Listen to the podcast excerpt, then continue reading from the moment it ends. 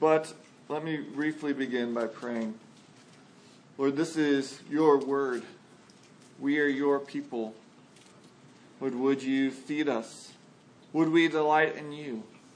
Lord, it will not be the words of a mere man, but you that we need to feed us, to satisfy us, ultimately with you yourself. It's in your Son's name we pray. Amen. Well, the leader of the country treats women like they're nothing more than objects for his pleasure. He demands complete and unquestioning submission to his commands. He delights in excess, pomp, and doing everything big. Yet he ultimately is a fool, who, though in power, is often the pawn of others. He gets respect to his face, but sneering to his back. He's rash, he's impulsive, he's driven by emotions and keeping face. No, I'm not talking about any current leaders, though maybe some of that might apply. But how are Christians to live when we have such leaders around us? A country that had delighted in God but has now been taken over. Now the delight is not in God, but rather what God hates. People in the country and even leaders in the government marginalize and hate God's people. The government allows, and even some, even many celebrate death. No, I'm not talking about any current country, though some of that might apply. How are Christians, how are God's people, supposed to live in such a country and a government? Well, there's nothing new under the sun. And the names of countries, of leaders, viewpoints may change, but the underlying facts remain the same.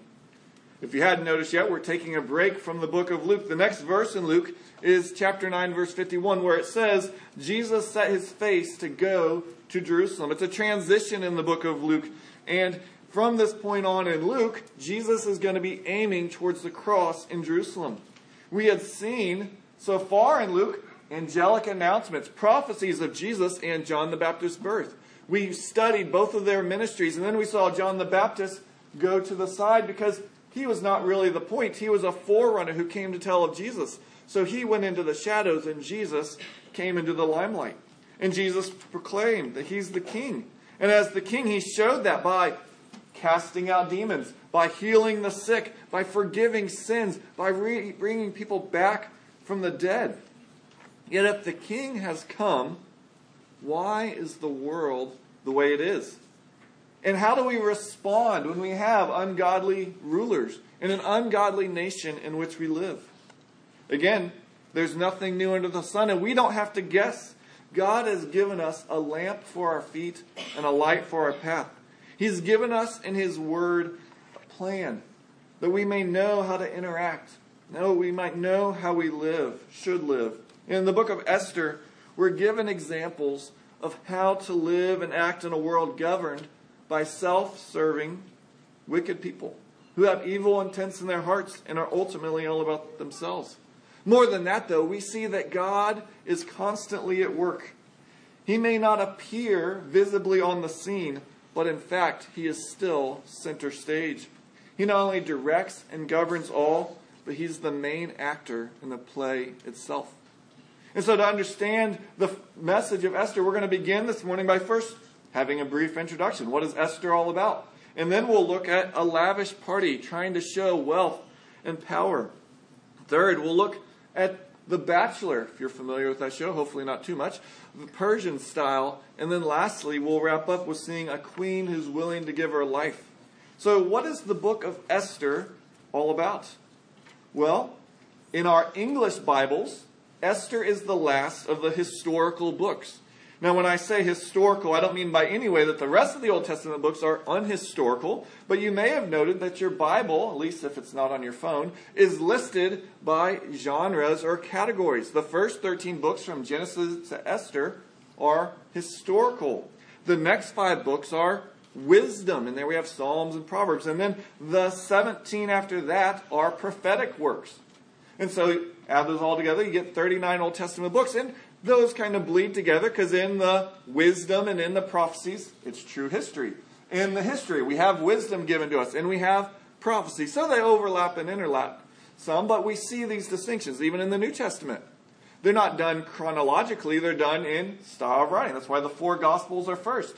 And then Acts, and then letters, but even there, it's all of Paul's letters first, not because of importance, just the way they did it. And then there's Hebrews, question mark, not going to take a stab on that. Then there's Peter, then there's James, then John has his letters, and Jude gets thrown in there in Revelation. And I bring all this up because Esther, being at the end of the historical books, is telling us something. It's telling us that she's near the end of the Old Testament history that we're given of this time. You know, along this time as well, there were other things going on. There was Ezra and Nehemiah. So you have to realize this is well past the time of the creation. This is well after Abraham. This is well after the Exodus. This is past the kings, David, Saul, Solomon. This is after the temple was built. This is when Israel and Judah both have been conquered and taken into exile. However, this is a little past that because this is in the middle of Ezra and Nehemiah. Some Jews have already been allowed to come back through the leadership of Ezra and restore the temple, start doing sacrifices again. And in the midst of this time, there are still God's people living in a foreign land. Well, how are they to act? How are they to live? Well, Esther gives us two main characters of Jewish birth and religion Mordecai and Esther. Esther is actually called Hadassah, is her name. She's the orphan cousin of Mordecai. Excuse me. And she's going to become the queen. Sorry if I just ruined it for you there. Nonetheless, she's going to become the queen, and yet there's other characters because Mordecai won't bow the knee to the second most powerful man, Haman, and Haman gets angry and he wants to and gets the king's power and authority to destroy, and annihilate all the Jews. Well, yet Esther will step in. She'll intercede, and they will be delivered and spared, and they will institute the Feast of Purim.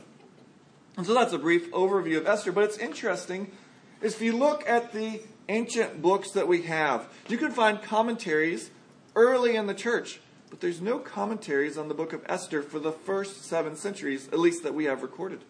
As well, Martin Luther famously said, I am so great an enemy to Esther that I wish it had not come to us at all, for it has too many heathen unnaturalities.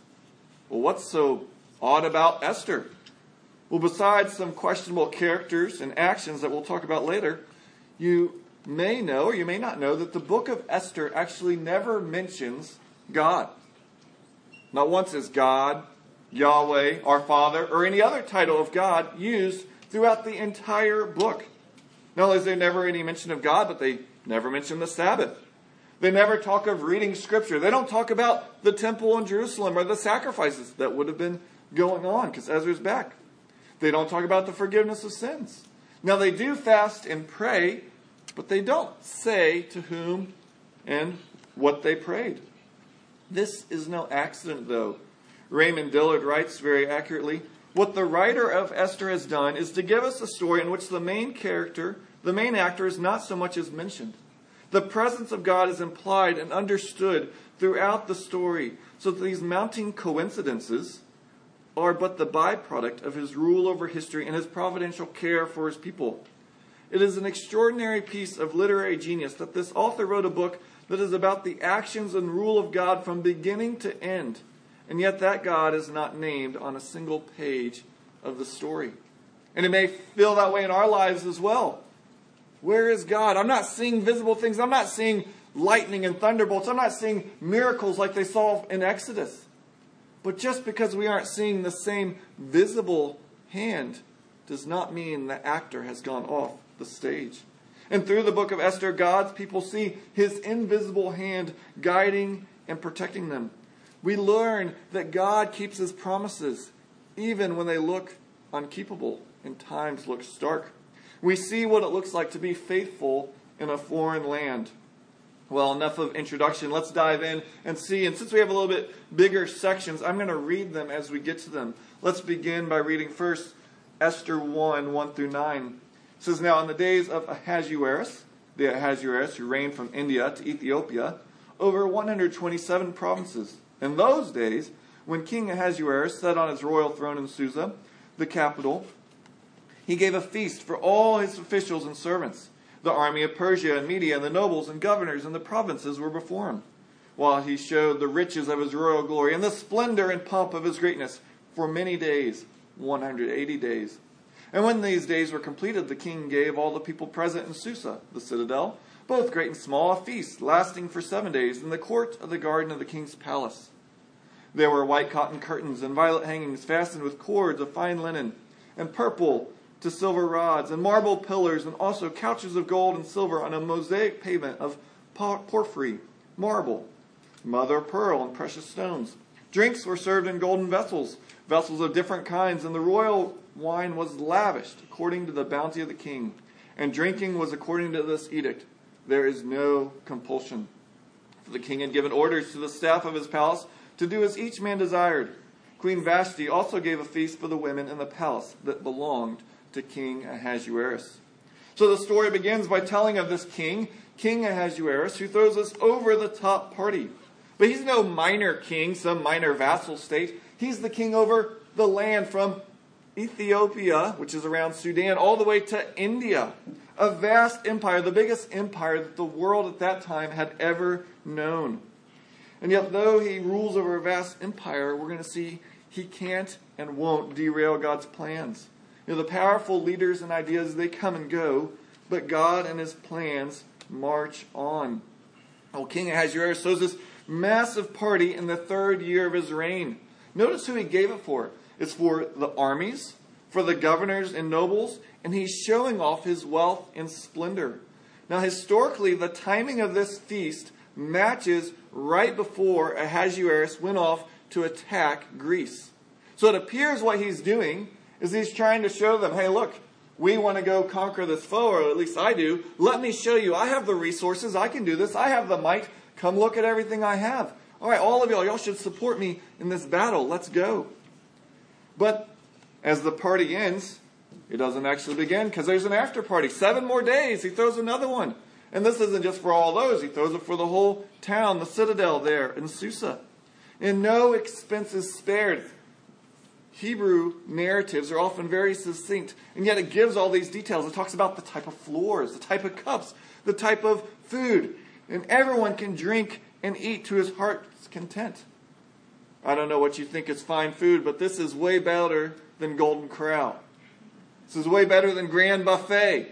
This is better than a Brazilian steakhouse or whatever all you can eat place you can think of. It's not just one meal, it's a week, as much as you can eat of the best food. Along with this, Queen Vashti gets to throw a party as well. And yet, this lavish display of wealth and feasting really points to a massive heart problem. And the problem isn't the wealth or that they had a massive feast. Those can be fine in and of themselves. It rather it reveals that Ahasuerus is not content with all that he has. You have already noted, he has the greatest kingdom that had been known to man at that point. But why does he throw the party? Because he needs just a little bit more. He needs to go conquer Greece. Now, it's been noted that when Ahasuerus had to flee from the Grecian army, the Grecian army came to his tents and they go, Golden couches? Silver couches? Why would someone who has all this come to conquer us in our poverty? It didn't make any sense. If he has all that, why does he want a little more? And this isn't just a problem for 2,500 years ago. In 1902, there was an audit of John D. Rockefeller, the famous investor, and he was estimated at that time, 1902, to be worth $200 million. One of the wealthiest men to ever live, even more wealthy by comparison to Bill Gates. He would put him to shame in how much wealth he had. And yet, when he was asked, Well, Mr. Rockefeller, how much money is enough? He replied, Just a little bit more. You know, what do you need beyond what God has given you? Now, for some of you, you may not be craving a little more money, but maybe just one more Lego set, just one more vacation. Just one more glance. Just one more fancy meal. Just one more, just one more. And yet, when all along we have the greatest thing we ever could want, we have God Himself. As C.S. Lewis said, He who has God and everything else has no more than he who has God alone. has Ahasuerus is showing us the man who's completely uncontent, who is not satisfied. He has it all, but I need just a little bit more. Just a little bit more. But a problem arises, and we'll see this next in verses 10 to the end of chapter 1. Beginning in verse 10 of chapter 1 of Esther. On the seventh day, when the heart of the king was merry with wine, he commanded Mehuman, Biztha, Harbona, Bigtha, and Ab- uh, Abigatha, Zethar, and Carcas, the seven eunuchs who served in the presence of King Ahasuerus, to bring Queen Vashti before the king with her royal crown, in order to show the people and the princess her beauty, for she was lovely to look at. But Queen Vashti refused to come at the king's command delivered by the eunuchs. At this, the king became enraged, and his anger burned within him. And then the king said to the wise men who knew the times, for this was the king's procedure to all who were versed in law and judgment, the men next to him being Carshena, Shethar, Admatha, Tarshish, Meres, Marsena, and Memucan, the seven princes of Persia and Media, who saw the king's face and sat first in the kingdom. According to the law, what's to be done to Queen Vashti? Because she's not performed the command of King Ahasuerus delivered by the eunuchs. Then Memucan said in the presence of the king and the officials, Not only against the king has Queen Vashti done wrong, but also against all the officials and all the peoples who are in the provinces of King Ahasuerus. For the queen's behavior will be made known to all women causing them to look at their husbands with contempt, since they will say, Well, King Ahasuerus commanded Queen Vashti to be brought before him. She didn't come. This very day, the noble women of Persia and Media, who have heard of the queen's behavior, will say the same to all the king's officials, and there will be contempt and wrath and plenty. If it please the king, let a royal order go out from him, and let it be written among the laws of the Persians and the Medes, so that it may not be repealed, that Vashti is never again to come before King Ahasuerus and let the king give her royal position to another who is better than she. So when the decree was made by the king, it is proclaimed throughout all his kingdom, for it is vast. All women will give honor to their husbands, high and low alike. This advice pleased the king and the princes, and the king did as Memucan proposed. He sent letters to all the royal provinces, to every province in its script, to every people in its own language, that every man be master in his own household and speak according to the language of his people. So everything seems to be going great. They've been enjoying this feast, the party's going on, and then there's this problem. Ahasuerus is drunk, and he sends his eunuchs to bring Vashti to show off her beauty. Now, the story is a little vague, but we can piece together a drunken party of men asking a woman to come and sure, her refusing, there's clearly indecency going on, something that would be demeaning her and viewing her just an object. And yet, here, at the crowning point of the party, where he's trying to show everyone, I got power, I got authority, he's told no by his wife. You know, he can't even control his own family. And he goes into rage. He doesn't know what to do. And yet, he's really made to look like a fool. Because what does he need to do to take care of this domestic dispute? Well, I better call in the seven princes. I need their counsel to help me. And this is really one of the many times where Ahasuerus is shown or portrayed to be rash, impulsive, a man who's really foolish and a pawn for others. You know, these men are the wise and powerful men of Media and Persia. And while he's trying to impress them, they're going to use him only for their benefit you know, their spokesman, Memucan, he replies in a way that's very chauvinistic. It's very selfish, and it's really helping him and put down the king in three ways. First, if the queen is deposed, the normal way the king would get a new bride was from the seven royal families. So, what happens if she's gone? Maybe my daughter will become queen. I'll have a little more power in the capital. Not only that, but second, he appears to be worried about himself. Well, what's my wife going to do when she hears out uh, what Vashti did? Is she going to turn such things down as having to come out and parade herself before everyone? Boy, this would be horrible. All he cares about is keeping a little fake power in his own home. And third, though some people knew about this, it wasn't known by that many that Ahasuerus had been told no. But due to his order, now by, by kingly edict, every single person from the least to the greatest is going to know that Ahasuerus was told no. Something that could have maybe been kept secret is now going to be proclaimed to everyone, making Ahasuerus look like a fool. Well, he listens and he sends the messengers throughout the kingdom. Vashti is no longer the king, and another queen will be chosen, one who is better. And a command, this chauvinistic command that every man is the master of his house. Well, what should we make of this so far?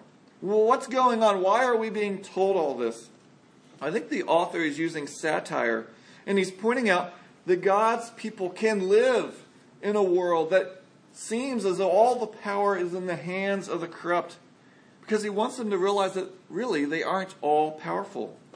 In this case, the man who's supposedly the greatest man in the world, he can't even control his own wife. You know, the wealth and supposed display of power are revealed to be nothing more than the emperor's clothes. It appears that he's dressed to the hilt with power, resources, glory, but there's actually nothing there at all. And as we laugh at the emperor's clothes, we actually are able to gain power over their domineering over us, of the people who we think are powerful, their power over us. Yes, we still may have to serve them, but we don't live in dreadful fear of them. You know, we realize that there's only one with cattle on a thousand hills. There's only one who sits on the throne where every edict is fully obeyed. And that true king has power over any king on this earth. As Proverbs 21 1 says, The king's heart is a stream of water in the hand of the Lord. He turns it wherever he will. He is the only king who is completely in control. Thus, God's people should know that though they're not in Jerusalem, though they're not yet fully in God's kingdom, and though they may have people over them who are completely ungodly, those people are not in control. The king who is in control rules. He rules over every rash, every pompous, every foolish ruler who has ever existed. And so he's showing them look, you could trust that the true king, he is still on his throne, and you can be faithful to him. You know, the world is calling us assimilate, just become like us, or despair. And yet in Esther, we see that neither one of those is a viable option. We don't assimilate, neither do we despair. Rather, like the king on the throne who sits in the heavens and laughs, we can laugh at the silliness of those who rule over us, who think they have all power, but one, one day will be returned to dust, just like every other mere mortal. Well, the story continues, though, because Ahasuerus eventually calms down. But now he's without a queen, though not without women. And so we see him try to fix his problem with the bachelor Persian style. This is Esther 2. Let's read Esther 2 1 through 18. After these things, when the anger of King Ahasuerus had abated, he remembered Vashti and what she had done and what had been decreed against her. Then the king's young men who attended him said, Let ye beautiful young virgins be sought out for the king, and let the king appoint officers in all the provinces of his kingdom to gather all the beautiful young virgins to the harem and Susa the capital, under custody of Hegai, the king's eunuch who is in charge of the women. Let their cosmetics be given them, and let the young women who pleases the king be queen instead of Vashti. This pleased the king, and he did so. Now there was a Jew in Susa, the citadel, whose name was Mordecai, the son of Jair, son of Shimei, son of Kish, a Benjamite, who had been carried away from Jerusalem among the captives, and carried away with Jeconiah, king of Judah, whom Nebuchadnezzar, king of Babylon, had carried away. He was bringing up Hadassah, that is Esther, the daughter of his uncle, for she had neither father nor mother. The young woman had a beautiful figure and was lovely to look at. And when her father and her mother died, Mordecai took her as his own daughter. So when the king's order and his edict were proclaimed, and when many young women were gathered in Susa, the citadel, in custody of Hegai, Esther also was taken into the king's palace and put in custody of Hegai, who had charge of the women. And the young woman pleased him and won his favor. And he quickly provided her with her cosmetics and her portion of food, and with seven choice chosen young women from the king's palace, and advanced her and her young women to the best place in the harem. Esther had not made known her people or her kindred, for Mordecai had commanded her not to make it known. And every day Mordecai walked in front of the court of the harem to learn how Esther was and what was happening to her. Now, when the turn came for each young woman to go in to King Ahasuerus, after being twelve months under the regulations for the women, since this was the regular period of their beautifying, six months with oil of myrrh, and six months with spices and ointments for women, when the young women went in to the king in this way, she was given whatever she desired to take with her from the harem to the king's palace. In the evening she would go in, and in the morning she would return to the second harem in custody of Shaashgaz, the king's eunuch, who was in charge of the concubines. She would not go in to the king again unless the king delighted in her, and she was summoned by name. When the turn came for Esther, the daughter of Abihail, the uncle of Mordecai, who had taken her as his own daughter, to go into the king, she asked for nothing except what Hegai, the king's eunuch, who had charge of the women, advised. Now Esther was winning favor in the eyes of all who saw her. And when Esther was taken in to King Ahasuerus, into his royal palace in the tenth month, which is the month of Tebeth, in the seventh year of his reign, the king loved Esther more than all the women, and she won grace and favor in his sight more than all the virgins, so that he set the royal crown on her head and made her queen instead of Vashti. Then the king gave a great feast for all his officials and servants. It was Esther's feast. He also granted a remission of taxes to the provinces and gave gifts with royal generosity. Well, Ahasuerus has no queen, so he asked his young men, and not too surprisingly, they come up with a plan. Very debauched and destructive plan. Well, king, why don't you spend one night with 365 different women, and whoever pleases you most, she can become queen. And Ahasuerus goes, Yeah, that sounds like a pretty good idea. So the plan starts. And it appears the women have no choice in this, but they're taken in. And they're taken into the harem. So here, this is quite pleasurable for Ahasuerus, but quite destructive for these women. You know, they're ripped from their families and communities. You know, no care is given. Well, what are your goals? What are your aspirations for your life? No, they're taken so that the king can have the best of the best. Not only that, but as we read later, later in verse 14, even if he doesn't want them back, they never get to go home. They're prisoners in the harem for the rest of their life. Now, if this were a movie, the scenes would start fading back and forth between what happens, because it fades from the throne with Ahasuerus to fading back to a young girl whose parents die. And what's going to happen? And then you see that her cousin Mordecai comes and takes her in. And her name's Hadassah, but it's also Esther, and she is now living with him. And then the scene fades forward to a little bit later, and she's older, and there's comments about how beautiful she is, and you can see it yourself. And then a little time later, you hear the edict being read that the most beautiful women are going to be taken. And you see Mordecai counseling her. And for some reason, he gives her counsel if you're taken, don't tell them that you're a Jew. But it doesn't explain why. And then the goes forward and she's taken. And she's taken and she's very favorable. And she quickly moves up. And she's given the best of the food. She's given the best of the room. She's given seven servants. And now we also see Mordecai coming to see her every day. And yet then the scene jumps again, and we're seeing the description in verse 12 of the kind of assembly line of Ahasuerus trying to determine which one's best. Yet they don't just go in, they spend a whole year preparing for this one night. I don't know how long you plan for your wedding, but most weddings don't take a year to plan. Normally they're a little less. And that's for someone who you're going to be with all your life. Ahasuerus wastes no expense for himself. Know, as one man put it, Ahasuerus, sorry, Ahasuerus had a great appreciation for beautiful things Unfortunately, things are exactly what he thought women were. He doesn't care about them, it's all about himself. So when it's their turn, they get to go and they can take anything they want, but from then on, they're prisoners. There's no way out.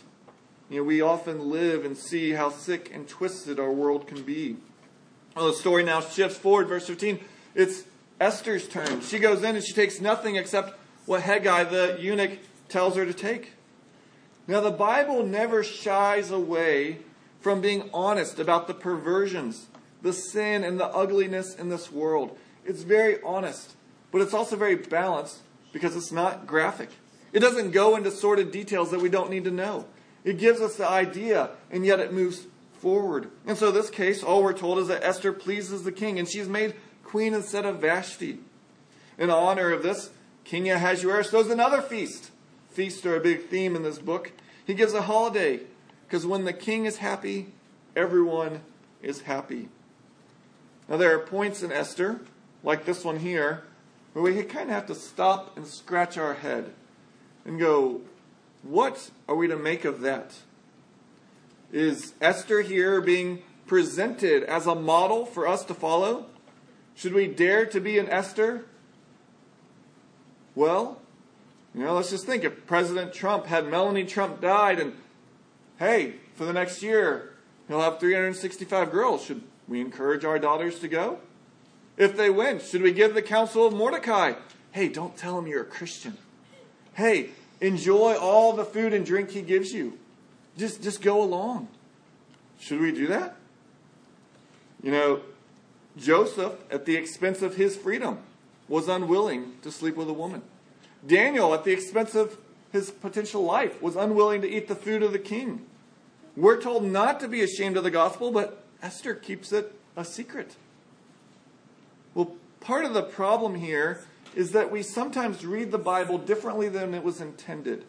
We read the Bible sometimes as though every person in there is supposed to be a character, either for us to emulate or not. And we want to be able to say, look, we should act like that. We should dare to be a Daniel, or we should be like David. And yet, that's not always what the Bible is about. Along with that, we have to realize that the Bible doesn't often, almost always, never ends a story by then going, and what they did was right, or what they did was wrong. It tells a story and then moves on. To give a slightly different example, as we look through the book of Exodus, we saw in Exodus 1 that the Hebrew midwives did not obey the order of Pharaoh, and they didn't put the Hebrew boys to death. But then, when asked, they said, well, the Hebrew wives are too strong, which was not actually true to the facts. So, was that a lie? Was that something they shouldn't have done? Well, some Christians will say yes. Other Christians will go, well, that's not what was meant by don't bear false witness. But the story in Exodus never says that was right or that was wrong. And I don't bring that up to leave it hanging. When we looked at Exodus, I gave a clear answer. But the point is to say that the Bible doesn't often end with, well, that was good, you should do that. Well, that was wrong, don't do that. Because the point is that the Bible is not ultimately about the characters, the secondary characters. Ultimately, the Bible is focusing on God. That God works in and through characters even when they don't act like they should. Thus, Esther and Mordecai may, and you could argue, do things that we shouldn't. We may learn from them, but they're not the reason they're in the Bible. Mark Dever aptly notes any of the questions that we might have about an individual's actions only points towards the real deliverer, to the gracious, sovereign, providing God.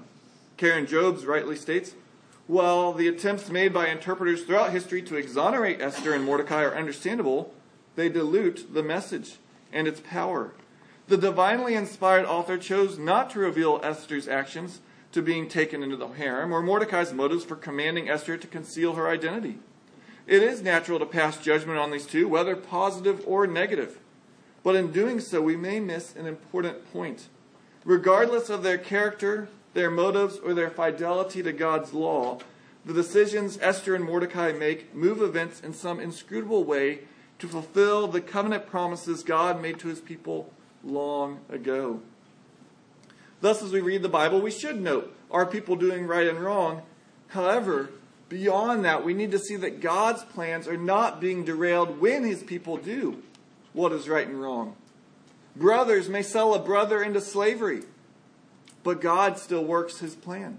Disciples may flee and turn in their master, their Lord, and yet God's plan marches on.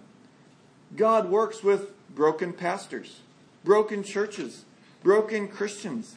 And our hope is not that fellow Christians are always going to be perfect and that's what's going to cause hope in our life or that we're going to be perfect.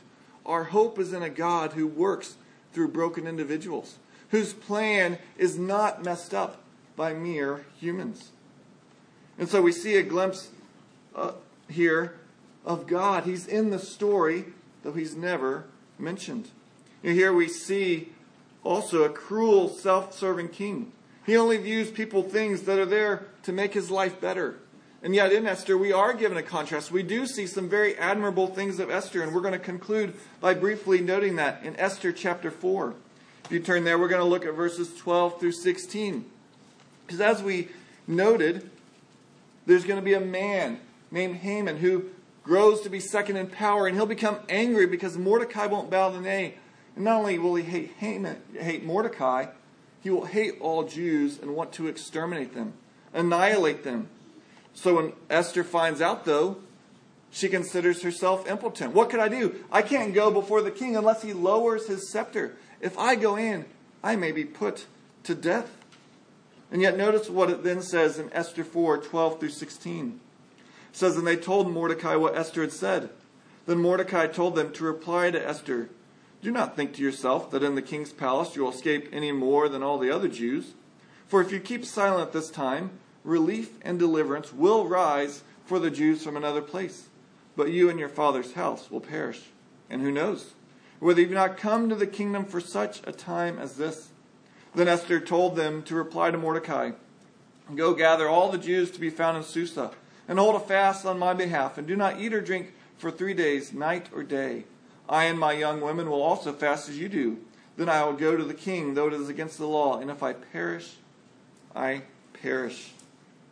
So, Mordecai, what is he saying? He's saying, look, even if you don't step in, Esther, God is going to do something. He knows that God's promises will not go unfulfilled. God promised that he was going to bless the world through Abraham's descendants. So it is impossible for all of them to be destroyed. There's going to be a redeemer through the line of David.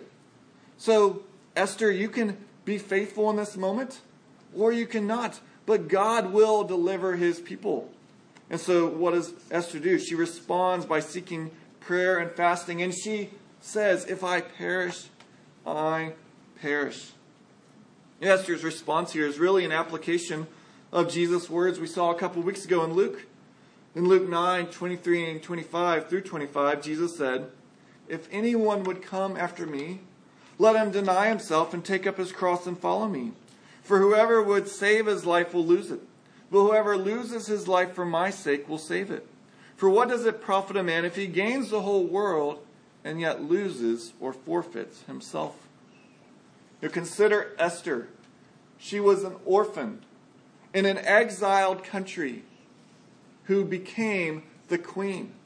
She had gained the whole world. But would she, in trying to gain, the, keep the whole world, forfeit herself? You know, Ahasuerus had already cast his vote. He was living all for himself. He'd gained the whole world practically, but it wasn't enough. More riches, more power, more women, a little more, a little more. And if a little more means hurting those around me, doesn't matter. Life's all about me, Ahasuerus thought. Esther, in contrast, willingly risk her life laying it down for her people. she's a reflection of the true King Jesus, who didn't come to be served, but to serve and give his life as a ransom for many. But he didn't just give up an earthly throne, but he gave up his eternal glory with his Father and came and gave his life for his people. You know, the true king doesn't look at us as commodities or things that he can use and abuse. You know, he came and died for his bride. You know, Ahasuerus, his bride Vashti, she's great. As long as she's beautiful, as long as she's compliant, as long as she's serving me, yeah, I'll take care of her. Jesus, though, had an uncompliant, a rebellious, an unattractive bride. And yet he came and he died for her. While we were still sinners, Christ died for us. He didn't use us for himself, He gave Himself for us. He did not come to be served, but to serve. He didn't try and demean us, parade our beauty around. He died to make us beautiful. And to do this, he gave up more than Esther was even willing to consider.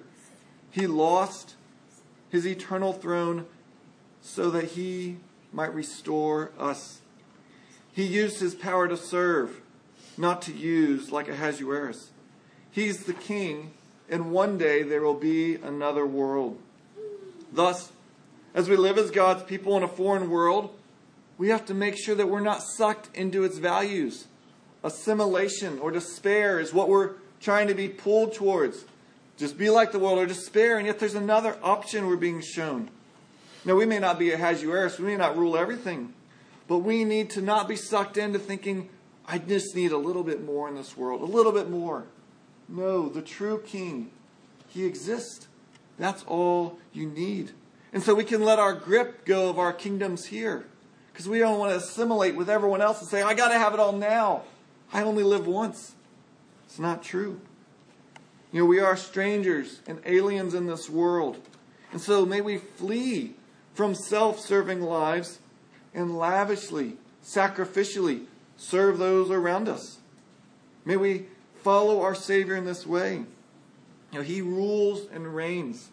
And so may we delight in this King who rules and reigns not just for himself, but uses it to serve and welcome and call us his beautiful bride. Let's pray. Lord, as we look at the story, we see many things that make us scratch our head, but yet ultimately we see you. We see you who has never abandoned your promises, who's never abandoned your people, who had a plan and has fulfilled it, sending your Son to take our place. And we thank you for him and what he did. Lord, may we delight in him, the true King, and not be assimilated or despairing in this world. It's in your Son's name we pray. Amen.